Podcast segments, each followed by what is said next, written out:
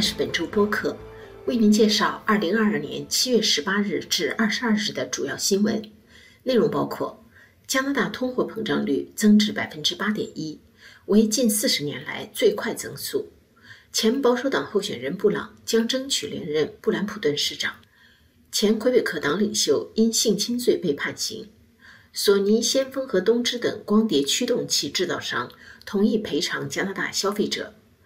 阿尔伯塔省按摩师六十七天半跑步横穿加拿大。纽芬兰省高院批准出售四十二处天主教会资产，以赔偿孤儿院受害者。下面请听详细内容。加拿大统计局星期三七月二十日公布的数据显示，加拿大六月份的通货膨胀率从前一个月的百分之七点七增长到了百分之八点一，再一次打破一九八三年以来的记录。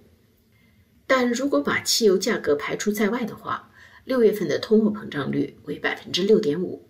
这是因为汽油价格比去年同期上涨了百分之五十四点六，食品平均价格比去年同期上涨百分之八点八，比五月份的涨幅百分之九点七要低。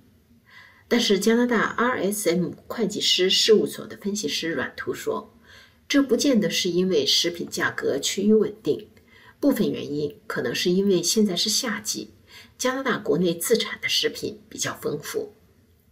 另外，尽管百分之八点一的全国通货膨胀率意味着三十九年来的最快年增长率，但是却低于经济学家们原先的预估百分之八点四。蒙特利尔银行经济分析师波特说：“今天公布的数据不是个好消息，但是却比预期的要好。”金融市场和加拿大银行因此可以小小松一口气。为了遏制通货膨胀率，加拿大银行上个星期把基准利率提高了一个百分点，达到百分之二点五。波特预计，今年秋季加拿大银行还会继续提高基准利率，只不过幅度会小一些，可能是半个百分点。安大略省布兰普顿市现任市长布朗星期一七月十八日宣布加入竞选，争取连任。该市选举将于十月二十四日举行。布朗原计划转战联邦政坛，因此参加角逐加拿大保守党领袖一职。但是他在本月早些时候被该党取消了候选人资格，理由是他违反了关于竞选经费的法律。布朗一直坚称对他的指控是不实之词。他虽然决定重返市选，但同时也表示已经聘请律师就自己被除名一事挑战保守党。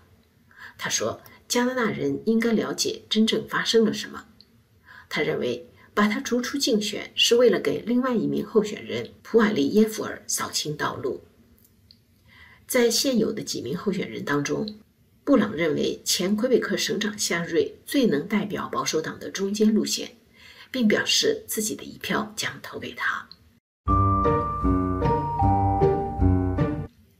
前魁北克党领袖布瓦克莱尔星期一七月十八日被魁北克省法院判处两年减一天的有期徒刑，他被指控两项性侵罪名。今年四十六岁的布瓦克莱尔。曾经在2005年到07年期间担任魁北克党领袖，并在2012至2013年期间担任过魁北克省驻纽约代表。他上个月承认了指控他的罪名，即在他的住所分别性侵两名在网上认识的年轻男子，时间是2014年1月和2015年11月。他的认罪使两名受害人不必出庭作证。检控方建议刑期的时候，考虑到了这个因素。他出狱以后还需要遵守两年查看期，并被禁止与受害人联系，被禁止使用任何毒品。他还必须提交自己的 DNA 样本。另外，他的名字将被录入性犯罪者名单。控辩双方都对法庭的判决表示满意。布瓦克莱尔早在进入政坛之前就已经公开了自己的同性恋身份。二零一七年三月魁北克省选，他领导的魁北克党遭遇惨败，仅有三十六人当选议员。他在两个月后宣布辞职。加拿大消费者对光碟驱动器制造商的集体诉讼达成和解，后者同意赔偿二百九十七万加元。凡是在二零零四年至二零一零年期间买过电脑和游戏机等电子产品的加拿大人，都可以申请二十加元的赔偿，不需要出示发票。索赔的企业和要求更大金额赔偿的个人，则需要提交发票或者其他购买证据。索赔金额为二十加元的消费者，只需要上网填写相关表格即可。光碟驱动器用于读写光盘内容，是电脑、游戏机、CD 机、DVD 机和蓝光影碟机等电子产品中的必要装置。这起集体诉讼的原告指控光驱制造商暗中联手，人为固定价格以保证高利润。被告几乎囊括了全世界所有的光驱制造商，即索尼、东芝、三星、松下、日立、LG、先锋、明基电通、日本电器、广达和第一音响。这些制造商的暗箱操作给他们带来了多少额外的利润？法庭没有定论。这是因为双方在庭审进行到这个阶段之前达成了和解。此前，美国司法部和欧洲委员会也分别对光碟驱动器制造商进行了调查，并处以罚款。今年五月十五日，四十一岁的普罗克特从加拿大最东端的圣约翰斯市出发，六十七天半之后，也就是星期四七月二十一日。他在亲友和支持者的欢呼声中，到达最西端的 B.C 省维多利亚市毕根山公园，全程七千一百五十九公里。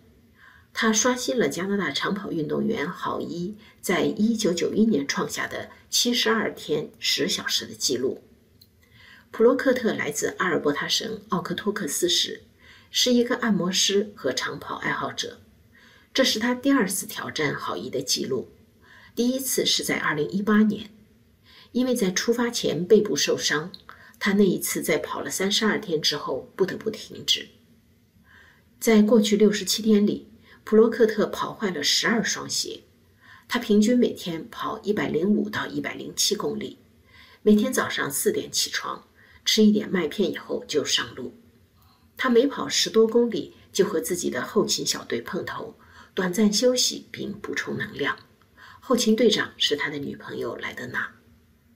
莱德纳说：“普罗克特为完成这个梦想训练了好几年，实现它不仅需要体力，还需要自律和意志。这并不是普罗克特第一次挑战自己的极限。2019年5月，他在跑步机上用12个小时跑了153.8公里，打破了此前147.3公里的吉尼斯世界纪录。”他也是二十四小时、四十八小时和七十二小时长跑的加拿大纪录保持者。纽芬兰省及拉布拉多地区高等法院批准出售圣约翰斯罗马天主教区名下的四十二处资产，其中包括十二座教堂和位于该省东部的几十处房产和土地。所得资金将用来赔偿上个世纪四十到六十年代在卡什尔山孤儿院受到性侵或虐待的受害者。这些资产售出后，圣约翰斯市及周边地区的天主教区景观将发生极大的改变。该市的地标性历史建筑施洗约翰大教堂以及另外两座较小的教堂被教会团体集资买下，但是大部分建筑都将改作其他用途。他们的买主包括两个市政当局、代表匿名买主的律师事务所、投资公司和房地产公司等。圣约翰斯市的新加拿大人协会买下了位于该市东端的圣皮乌斯十世教堂及附属的原私立学校。该协会已经开始利用校舍向新移民提供服务。